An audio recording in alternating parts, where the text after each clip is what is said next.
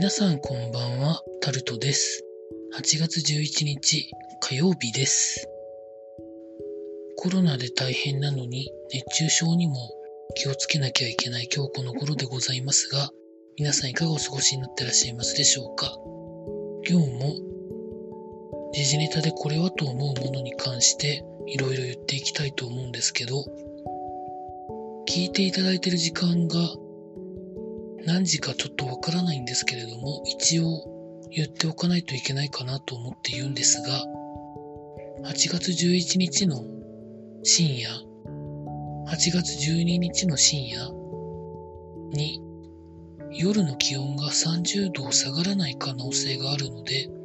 寝てる時も熱中症に気をつけてくださいみたいなことが記事になっていました。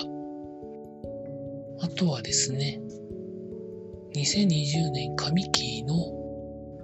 多分上場企業の経常利経常黒字だと思うんですけど、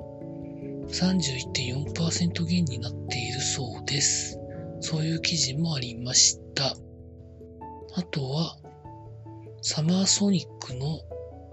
多分スーパーのやつだと思うんですけど、今年はオリンピック関係で時期をずらして開催予定だったスーパーソニックが、海外勢がコロナとかそういう絡みで来日できないことを理由に、来年に延期するということが記事になっていました。あとは、ソフトバンクの柳田選手、ものすごく球を飛ばす人ですけど、右手だけでなんかホームランを打ったようだというのがなんか記事になっていました。まあ、コロナに関しては、まあ、いろいろありますので、皆さんそれぞれ調べられてみてください。というところでございまして、最低気温がさんじゅうどよりも下がらないのは、まあ、よっぽどのことだと思いますので、